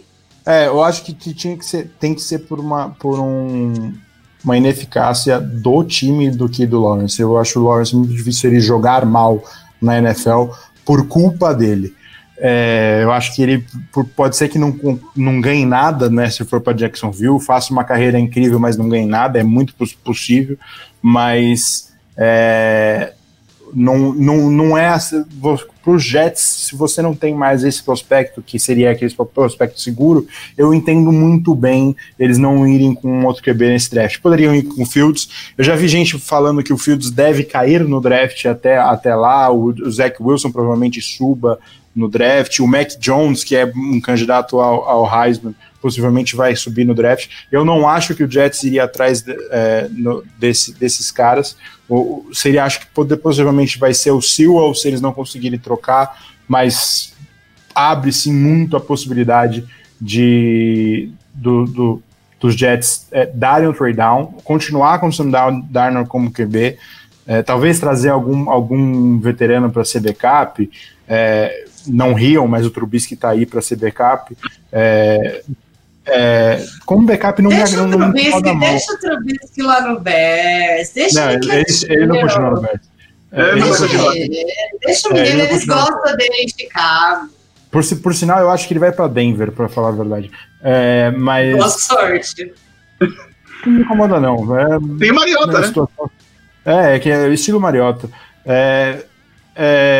Eu acho que o trade down seria algo possível, até porque eu acho que teriam times que buscariam um quarterback. Chicago é um time, São Francisco é outro, o próprio Carolina não seria um jump tão grande, é um time que poderia buscar opções para os Jets ganharem algumas escolhas no draft, teriam. Olha aí, não, vocês falaram... E assim, os Jets são uma franquia que lógico, não são uma das franquias de maior sucesso da NFL, mas nos últimos anos, nos últimos 25, 30 anos, teve boas campanhas sem um quarterback geracional. Em 96 saiu de 1-15 para em 2 anos estar na final da divisão e quase ir para o Super Bowl, perdeu para os Broncos, se ganhasse dos Broncos, ganharia dos Falcons na final. No final da última década, chegou 2 vezes com o Mark Sanchez, e depois de campanhas ruins, depois de pegar o Brett Favre, por exemplo, e eles não tiveram certo. Então, é uma franquia que o problema é muito mais hoje organizacional, desde que o Woody Johnson saiu e deixou na mão do filho, do que uma questão de quarterback, essas coisas todas. Então, é uma franquia que pode sim renascer daqui a 1, 2 anos, sem um quarterback daquele geracional, sem um quarterback tipo o Lawrence, sem o Peyton Manning, como quase conseguiu em 96, mas aí o Manning não quis ir pro draft. Então, não acho que é terra... ganhou esse jogo dos Rams, terra arrasada, Sunshine e o Jets vão ficar 20 anos aí na mediocridade. Eu acho que passa mais pela organização. Então, vamos ver aí o que vai acontecer com os Jets do futuro. Bom, até, Luan, aproveitando aqui uma pergunta do chat, é sobre o Adenilton que falou, né? Se não tem como os Jets recuperarem essa primeira escolha sem que os Jaguars precisem ganhar um jogo. Até a gente discutiu no grupo lá, já era mesmo em relação a isso? Se os dois terminarem com a mesma campanha da Jaguars, independente dos próximos jogos? Pelas contas já era. A força de tabela dos Jaguars aumenta um pouco se os Titans vencerem os Packers, mas ainda não chega a ultrapassar os Jets. Então não tem mais chance mesmo. Muito bem, então esse é o New York Jets. Inclusive a gente falou de vários quarterbacks aqui agora há pouco. Mitchell Trubisky, Sam Darnold, Carson Wentz, Marcus Mariota, tem o James Winston também, todos quarterbacks de top 3 de draft e que talvez estejam disponíveis na próxima free agency, mudando de time talvez, e vamos ver aí se... Não, e é um negócio, né, nesse século, só 2 quarterbacks que foram a primeira escolha do draft ganharam o Super Bowl, os irmãos Manning. Então não é significado também de que sua franquia vai começar a ganhar se vier o Lawrence, por exemplo. Mas se vier o Manning que tá lá no college, aí a gente já sabe. O college não, ele tá no high school ainda, né? Ele vai entrar no college ano que vem, eu acho. Não, ele é terceiranista no high school. Ele tem mais 1 ano ainda de high school, pra depois vir pro college. O Fábio Curitiba falou aqui, vocês acham que os Patriots vão continuar com o Ken Newton? Daqui a pouco a gente fala dos Patriots e fala disso, mas Ken Newton é mais um jogador que foi primeira escolha de draft, só que já há bastante tempo, e que acredito que vai estar sim disponível na próxima free agency. Pessoal, a gente tem que falar dos outros jogos da rodada, porque tem mais 12 aqui, e Luiz, a gente tem 15 minutos, então eu conto muito com a sua ajuda para que o programa... Você perdeu a plaquinha. Que você estava olhando pro lado, mas você perdeu. Eu já dei o aviso pro pessoal aí. 2 horas de programa. A gata pedindo para entrar na janela aqui. É complicada. A Mia sabe muito bem como é isso. A Mia deu paz que tá ali atrás, desmaiada. A Mia não para quieto, um segundo aqui. Mas, vamos falar aqui. Começando pelo jogo de Natal. Mia, você, eu creio que vai falar bem do meu time nesse jogo. Porque é contra o Minnesota Vikings, né, que conseguiu aí perder para o Chicago Bears na última rodada. Luan, quer acrescentar alguma coisa? Né? Tem um detalhe, se os Vikings ganharem o jogo, os Packers garantem a seed 1. Mas é exatamente nesse lugar que eu vou torcer pela primeira vez na minha vida por uma vitória dos Vikings. Então acho que não é bom você falar desse jogo, não? É brincadeira. Eu sei que tem aquela maldição aí contra os Vikings, mas assim, esse jogo é de temporada regular. Os Vikings conseguiram perder do Chicago Bears, que não atacava ninguém, não fazia ponto de ninguém, fizeram 33 pontos nesse jogo. Estão lá 3 jogos fazendo mais de 30 pontos. Daqui a pouco a gente fala dos Bears para descobrir o que aconteceu, se é o fator Trubisky, né, Luiz?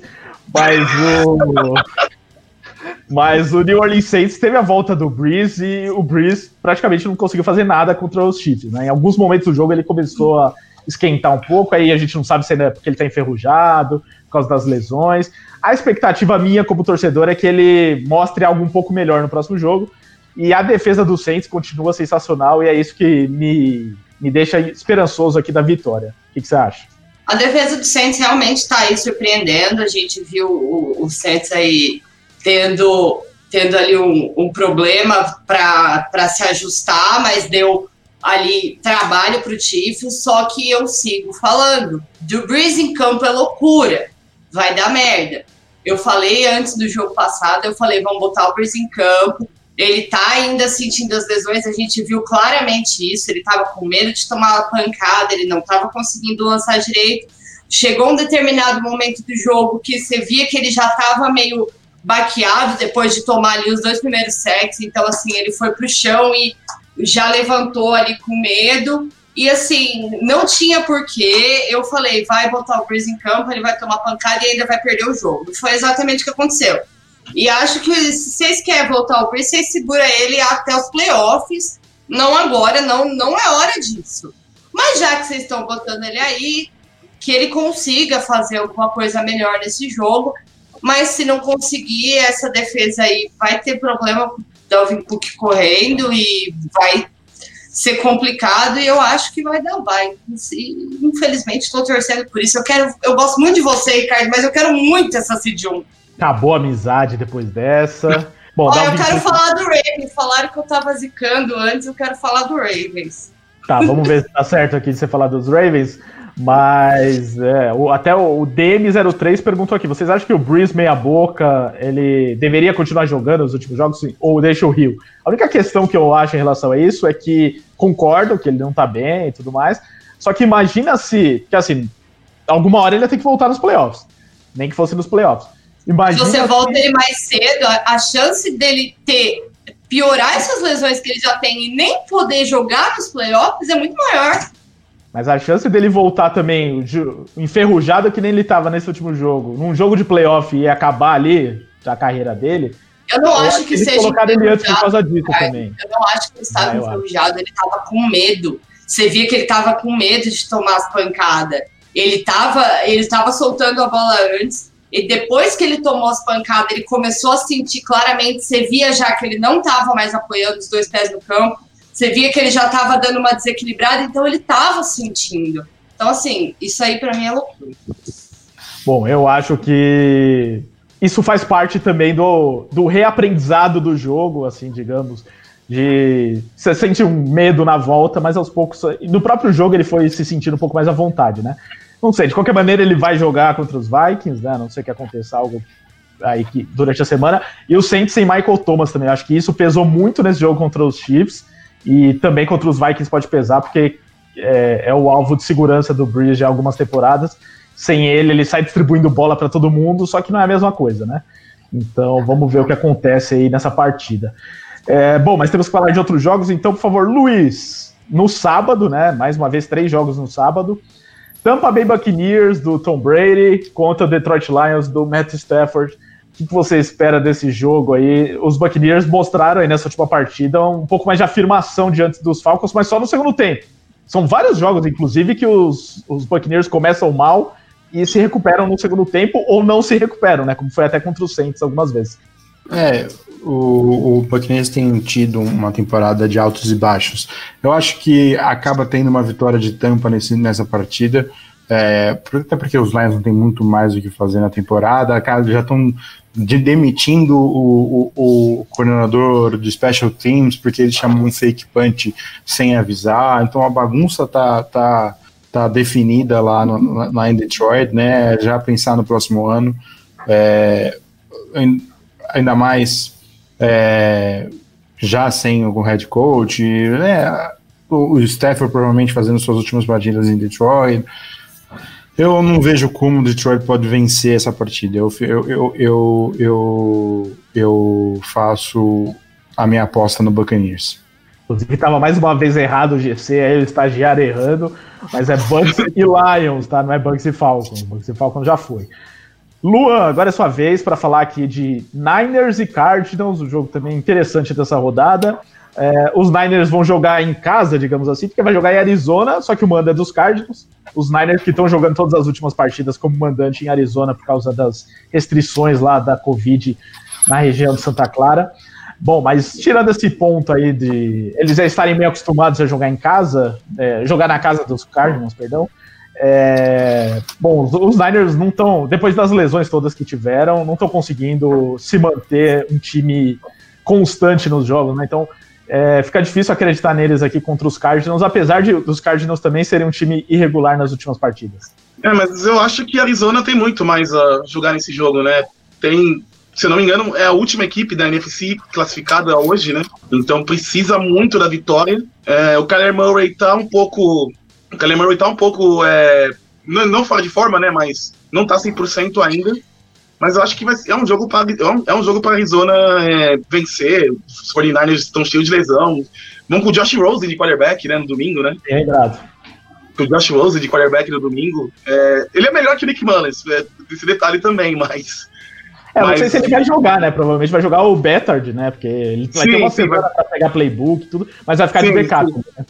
Sim. E a lesão do Kimanes é até uma lesão de beisebol, né? Lesão de jogador de beisebol, né? Lesão no cotovelo. É meio estranha mesmo. Mas eu acho que é um jogo para a Arizona ganhar, porque é um jogo que a Arizona tem que vencer para garantir sua vaga nos playoffs. E eu acho que a Arizona vence esse jogo. Muito bem. Outro jogo do sábado, Mia Mastrocolo. Esse jogo é bem legal aqui. Eu, pelo menos, espero que seja legal. Que é o time do Fábio, Las Vegas Raiders, contra o Miami Dolphins, que é um confronto direto aí pelas últimas vagas dos playoffs. Só que o Raiders já deu uma bela distanciada aqui e provavelmente não vai ter o Derek Carr, né? Ele tá dizendo que tá fazendo de tudo pra jogar e tal. Aí sem o Carr complica bastante, apesar que o Mariota até deu uma enganadinha nesse último jogo, né? Mariota é aquela coisa, né? A gente botou uma fé nele, todo mundo falava, mas não deu em nada.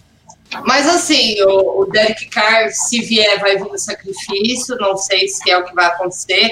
O Raiders estava tendo aí jogos bons, mas se embolou, sigo achando o Gruden um lunático, ele faz aí alguns jogos ok, mas não, e melhor ficar bom, então tá bom, né? Mas assim... quando ele fica no banco, né? Esse que é o problema. Quando ele tem que jogar... Exatamente. Como o backup, ele é ótimo. Lá sentadinho, sem relar na bola, ótimo. O Brian Hoyer assim, era o ótimo backup do Tom Brady também, né? É isso, entendeu? É isso. O Brissett era ótimo backup ali também. De um monte de jeito. Sabe por que o Mariota é o melhor backup da liga? Porque quando sai o QB titular, o nível não cai muito. É porque o titular também não é grande coisa. O titular não é muito bom também. Toma essa corneta, Fábio, eu senti que foi direto pra você essa, mas tudo bem, longe de mim querer causar discórdia dentro da firma, longe de mim, mas vamos lá, o Raiders aí se embolou legal, a gente viu alguns jogos bons, a gente viu o Derek, ainda falei, olha, o Derek Carr tá aí finalmente revivendo das cinzas, mas bom, foi jogado pra cinzas de novo, e do outro lado a gente tem o Miami que tá empolgou. Um time que está extremamente bem treinado, Flores, para mim, é o melhor técnico do ano, se não for ele briga com o Stefanski ali, mas para mim é o Flores. A gente tem uma defesa que está muito bem, que está enchendo o saco de todo mundo. O Tua está ali naquele, né, aquele começo ainda meio assim, mas a gente tem uma defesa que pontua e que está sendo muito importante, e acho que não vai dar pro Raiders, não. Quem vai seguir nessa briga de playoffs vai ser o Douglas. Uma dúvida, será que já teve confronto de dois quarterbacks havaianos na história? Nossa, boa pergunta! Provavelmente não. Podemos ter a Mariota contra o Tua. Vai Luiz atrás da informação. Luiz, busca aí essa informação muito relevante aí que o Luan trouxe. Bom, agora vamos... Falando de outro jogo aqui da rodada, Luan, quero que você fale sobre um jogo de domingo aqui, Atlanta Falcons visitando o Kansas City Chiefs. Tem qualquer chance para os Falcons fazerem alguma graça, ou pelo menos fazer que nem fez contra o Buccaneers, começa bem ali, depois toma uma virada como fazem sempre? Olha, tem a chance do Atlanta Falcons começar ganhando por 14 pontos, porque os Chiefs têm esse problema de déficit de concentração também. Mas aí depois vai falconizar como sempre se acontecer isso. Ou pode acontecer dos Chiefs entrar em campo e atropelarem, mas acho que não tem a mínima chance. Os Chiefs são os favoritos a ganharem o título do Super Bowl. São o time mais forte da NFL hoje. No jogo de domingo, o placar, apesar do placar ter dado 3 pontos de diferença, foi um jogo muito tranquilo para Kansas a partir do segundo quarto. Então, e o Mahomes está jogando no nível de MVP de novo, então acho que não tem muita chance para Atlanta. Talvez tenha a chance de dar aquela valorizada clássica, mas de ganhar o jogo não muito. Muito bem, Luiz. Não, é a primeira vez. É a primeira vez que temos dois quarterbacks havaianos na liga ao mesmo tempo. Então não havia como... Que momento maravilhoso, que sabe? Momento do povo havaiano, velho. Vai tocar certeza que foi o alinhamento dos planetas, certeza. Lembrando que o irmão do Tua tá no college também. Quem sabe, né? Um dia ele pode também chegar aí na NFL. E parece que o Mariota e o Tua estudaram na mesma escola. Não que o Havaí seja gigante, mas acho que eles estudavam na mesma escola. Dá uma busca nisso. E o Mariota e o Herbert jogaram no mesmo college, né? No jogo da semana passada. É verdade, de Oregon. E teve também o duelo de Oklahoma, né? Da endzone, assim, nesse jogo. Tem que ter a música do El Chan lá, assim, o Jacaré. O Jacaré que tá em moda hoje. Tinha que ter a galera tocando ukulele, tinha que rolar uma ambientação. Ia ser muito legal. Sim. Verdade. Ô, Luiz, voltando ao futebol americano, temos nesse final de semana o seu segundo time, Chicago Bears, enfrentando o Jacksonville Jaguars em Jacksonville. Bom, os Bears, como você disse aí, estão muito bem, fazendo muitos pontos, Trubisky titular já algumas rodadas, vão enfrentar aí os Jaguars que, mais do que nunca, só pensam na derrota, mas quer dizer que então não tem nenhuma chance dos Jaguars vencer essa partida. Eu acredito que não. O Bears tem melhorado muito. O Bears tem indo muito acima ou muito abaixo, né? E é um time que tem anotado muitos pontos nas últimas três rodadas. O único time da NFL nas últimas três rodadas com mais de 30 pontos nas três partidas. O ataque encaixou. David Montgomery tem entrado de forma brilhante no jogo corrido. Esse tem sido mais do que o do Trubisky, não é outro fator Trubisky, é o fator David Montgomery. Ele tem encontrado o jogo terrestre, tem ajudado o ataque. A defesa é ótima e o Jaguars acho que não consegue parar essa defesa, essa situação. O Minchel não jogou nada. O Minchel fez um passo maravilhoso. Jogo, tá? Não fale da Minchel mania. Eu aprendi uma coisa, Mia. QBs que geram a palavra mania nos seus apelidos só servem para serem substituídos por bons QBs. Por experiência própria. Folclore, assim, é que nem no meu Knicks, na época do Linsanity também, quando esse tipo de coisa, Qualquer jogador que vira folclore, principalmente na NFL, QB que vira folclore, só serve para trazer um bom quarterback depois. O Tebow virou o Peyton Manning, o Minshew vai virar o Trevor Lawrence. Você magoou o coração do Luan, porque os dois podiam ir pro Jets. É verdade. Oh, tá faltando alguém criar isso, hein, Luiz? Uma Trubisky mania, talvez, pra ver se vem alguém bom ano que vem pros... Não tem Trubisky mania aqui, não. Não vem com essa palhaçada pra me admitir. Eu quero bem, Mia. Pra ter uma mania, ele tem que jogar bem desde o primeiro jogo, né? Não dá, não tem como. Mas o Johnny Football não virou mania. O Johnny Football era um meme, Pedro. Ele não chegou nessa mania, não. Não, ele sempre foi meme. Quando a gente pegou ele falava... Mas ele meteu a perica e fugiu para Las Vegas. O Johnny Football foi coletivo. O Johnny Football foi folclore no college. Ele nunca conseguiu fazer isso na NFL. Nem quando isso ele conseguiu. Folclore na NFL, ele se enfiou uma peruca loira e fugiu para Las Vegas. Sim. E nem no último ano do college ele estava tão bem assim. Foi delírio daqueles primeiros anos dele lá no college, mas nem no último ano dele ele foi tão bem. Então, na NFL foi aquilo. Eu acho que essa superioridade do Bears fica em evidência nessa partida e o Bears ganha. E os Jaguars ficam com duas mãos na escolha do Trevor Lawrence. Exatamente, inclusive estão falando aqui do Cairo Santos, né? O DM03... O Kim Tanaka, que tá falando que o Cairo tá fazendo uma grande temporada, inclusive tinha uma expectativa de talvez ele ir pro Pro Bowl, né, mas não rolou. Né? O Pro Bowl, desculpa, eu não participo de votação do Pro Bowl, porque quem decide é a liga. O Cairo teria que fazer um jogo. Deveria participar, inclusive. O Cairo tem que fazer uma temporada muito além da média para entrar no Pro Bowl. Mas eu acho que ele, pelo menos, ele conseguiu um futuro na NFL, né? O Bears cometeria um erro gigantesco em não renovar com o Cairo, me dar um contrato até mais longo, não só um ano com o Cairo, depois do que ele fez esse ano. E os Bears têm problemas com a questão de você não dar um contrato, acho que mais de um ano, pro Cairo é mesmo a questão da lesão crônica que ele tem, né? Acho que os times ainda ficam nessa. Mesmo ele fazendo a temporada que ele tá fazendo, querendo ou não, é uma lesão crônica, então os times ficam de olho nisso, né? Sim. Mas tem esse detalhe, né? Ele tá jogando em Chicago, né? Que é um lugar difícil, um lugar frio, né? E não sentiu essa lesão, né?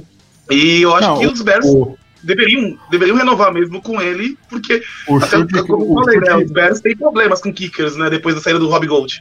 Então, o chute que ele converteu contra os Vikings nessa última final de semana garantiu a ele um contrato. Não é possível. 53 jardas no momento decisivo do jogo, em que sem esses 3 pontos os Vikings teriam uma vida mais fácil. Ali ele garantiu um contrato. Muito bem, mais alguns jogos aqui. Olha só, Mia, que coincidência, hein? Vão dizer que é montagem, mas não. Baltimore Ravens e New York Giants, para alegria do nosso torcedor aqui, que eu vou pegar o nome daqui a pouco aqui, que me surgiu. Mas que ele adora suas análises sobre os Ravens. O Edson Heavy, não deixa a Mia falar dos Ravens, porque ela já estava zicando antes. Mas não é zica, né, Mia? O Ravens que caiu. Eu falei que havia uma possibilidade de ficar fora dos playoffs, e, gente, essa possibilidade existe. Não é nada demais. Mas contra os Giants, o Colt McCoy de quarterback, acho que não tem como perder, não. Contra os Giants, aí você facilita. A gente tem essa NFC cheia. Pífia, que ela tá embolada para nivelar por baixo mesmo.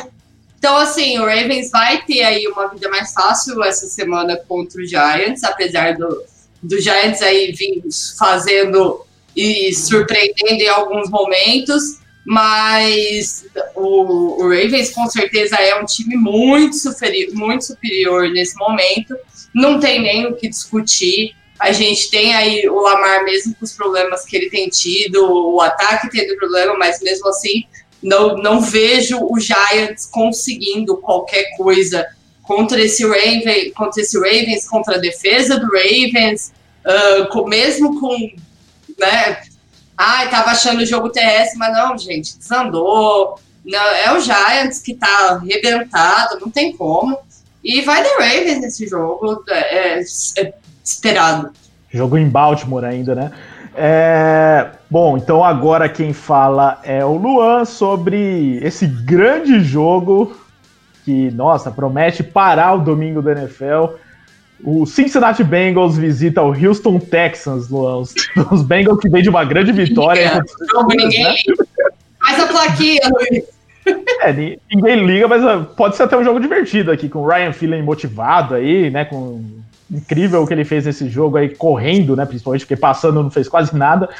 Mas o Houston Texans, que coitado do Deshaun Watson também. Coitado não, também ele, vamos falar que ele teve aí, ele recebeu uma multa porque organizou um evento aí com aglomeração num restaurante. Aí também não, fora de campo, tá pisando na bola, né? Mas coitado dele dentro de campo. O que você espera desse jogo, Luan? O Houston não foi tão mal assim no domingo, né? Então, Indianapolis deu bastante chances para eles empatarem o jogo, até vencerem o jogo. Então, mas eu acho que Houston tem um time melhor, tem um quarterback melhor, pelo menos, né? Tem um quarterback, por exemplo, coisa que, apesar do Phelan ter feito o que ele fez ontem, que não foi também grande coisa também, né? Mas... Foi mais palhaçada do que qualquer outra coisa, mas vamos combinar. Sim, exatamente. E eu acho que Houston leva esse jogo, deixa o Watson. Não vai ter tempo também para lançar a bola, mas ele é um quarterback bom, ele é um quarterback muito bom, que vai ser até um duelo interessante nos próximos anos, se o Trevor Lawrence for para Jacksonville mesmo, porque vamos ter dois quarterbacks de altíssimo nível na NFC South. Então acho que Houston leva esse jogo aí para subir um pouco para diminuir um pouco a posição de draft do Miami Dolphins. Muito bem. Luiz, por favor, fale sobre outro jogo aqui que não vale tanto. Vale para um lado, vai. Washington Football Team contra o Carolina Panthers. Panthers já eliminado. Como não vale? O Washington precisa vencer para ganhar a divisão. Exatamente. Fechadíssimo com o Alex Smith. Então, só que dá para confiar nisso, porque o Alex Smith a gente não sabe se vai jogar, né? O Dwayne Haskins, mais um que aprontou fora de campo, como sempre faz o Haskins, no caso, né? Então pode até ser suspenso, rolar algum problema aí. Então a gente não sabe que Washington a gente vai ter nessa partida contra os Panthers. Eu acho que dá o Washington. O time de Washington tem uma defesa mais forte. Um roster em geral um pouco mais forte do que o Panthers. O Panthers, a vantagem deles... apesar de não querer falar mal do Rivera nessa situação, mas a vantagem dos Panthers vem no Matt Rule, que é um head coach muito interessante. Eu acredito que o Panthers já começa a pensar mais em draft, vai ter boas chances de pegar o Zach Wilson ou o Justin Fields, e a vitória de Washington, e para colocar o Washington um passe dos playoffs. Essa seria a minha aposta para essa partida. Tem essa situação aí, porque tem outro jogo da rodada que a gente vai falar daqui a pouco, que é Cowboys e Eagles. Vamos falar agora já. Mia fala desse jogo, Cowboys e Eagles, porque é praticamente... É uma divisão sensacional, porque todos os times têm alguma chance ali em algum momento. Mas praticamente essa rodada vai definir quais times dessa divisão, pelo menos dois aí, que chegam na última rodada com chance, e aí os Cowboys, que a gente já estava dando como morto, pode ser esse time, né, Mia, se vencer os Eagles na próxima rodada. Só que os Eagles parecem estar no momento melhor do que o dos Cowboys, pelo menos jogando. O Hurts entrou jogando demais, né, quase conseguiu ganhar dos Cardinals. Bom, é difícil a gente colocar qualquer coisa boa nessa divisão. Foi uma divisão que ela foi disputadíssima por baixo esse ano, para quem não ia levar ela, e a gente vai ter aí um Eagles que tá ali, entre aspas, num momento melhor com a chegada do Hurts, mas a gente tem um Cowboys do outro lado que resolveu que ia começar a jogar. Então, assim, os dois times aí na briga, é aquela rivalidade de divisão. Então, por mais que... na verdade, os dois times aí têm chance de brigar pela ida aos playoffs, então vai ser uma disputa brava aí, mas eu tô apostando nesse momento melhor aí do Eagles, porque assim, o Cowboys realmente pra mim tá muito embolado, mais do que os problemas com lesão e etc. Você tem os problemas de staff, você tem Mike McCarthy chamando jogadas bizarras, e você tem um dono lunático. Então eu acho que o Eagles está no momento melhor, e depois dessa vinda do Hurts, que trouxe aí um respiro novo para o Eagles, vai daí nesse jogo. Se acontecer isso, que eu também acho que vai acontecer, o Eagles ganhar e o Giants perder, e aí o Washington vencendo aquela partida contra os Panthers, garante a classificação antecipada, né, na divisão, por ficar 2 jogos de distância de todos os seus concorrentes. Quem diria isso, né? Agora aqui, Luan, eu vou pular um jogo, porque o Luiz, é claro, que vai falar dos Broncos no último jogo, se é que tem alguma coisa para falar. Mas, Luan, diz pra gente aí também, claro, você não poderia deixar de ser o comentarista dessa partida entre Bills e Patriots, né, os seus adversários de divisão. Enfim, a ordem dos fatores se invertendo nessa divisão. Então, os Bills campeões... Patriots eliminado antecipadamente. Por conta disso, você espera um jogo fácil para os Bills, ou não tem jogo fácil contra Bill Belichick? Não tem. Eu diria que não tem jogo fácil contra Bill Belichick, mas os Patriots estão jogando muito mal. O ataque aéreo não existe, né? O ataque aéreo não existe. O Ken Newton não consegue lançar touchdowns, e os recebedores dos Patriots também são patéticos, são ridículos. O Belichick vai ter que voltar pro Walmart para buscar algum recebedor decente no ano que vem. Então acho que Buffalo vai vencer New England, não com aquela facilidade, não um atropelo, mas com tranquilidade, vai controlar o jogo. E sobre a inversão de fatores, parece que a gente voltou para os anos 90, né? Porque Buffalo e Miami eram as equipes que dominavam a divisão naquela época, enquanto Nova York e New England ficavam ali um pouco mais para trás. Mas eu acho que Buffalo, o Josh Allen voltou a atuar bem. Eu não sou dos maiores fãs do Josh Allen, apesar de elogiar ele, às vezes eu não sou dos maiores fãs dele, mas ele voltou a atuar bem. No meio da temporada ele deu uma caída. A defesa de Buffalo, essa sim, eu sou muito fã. Então acho que Buffalo vai vencer com tranquilidade, não com facilidade, não atropelo, por causa que times do Bill Belichick não sofrem atropelos, mas o jogo vai ser bem controlado pro Buffalo.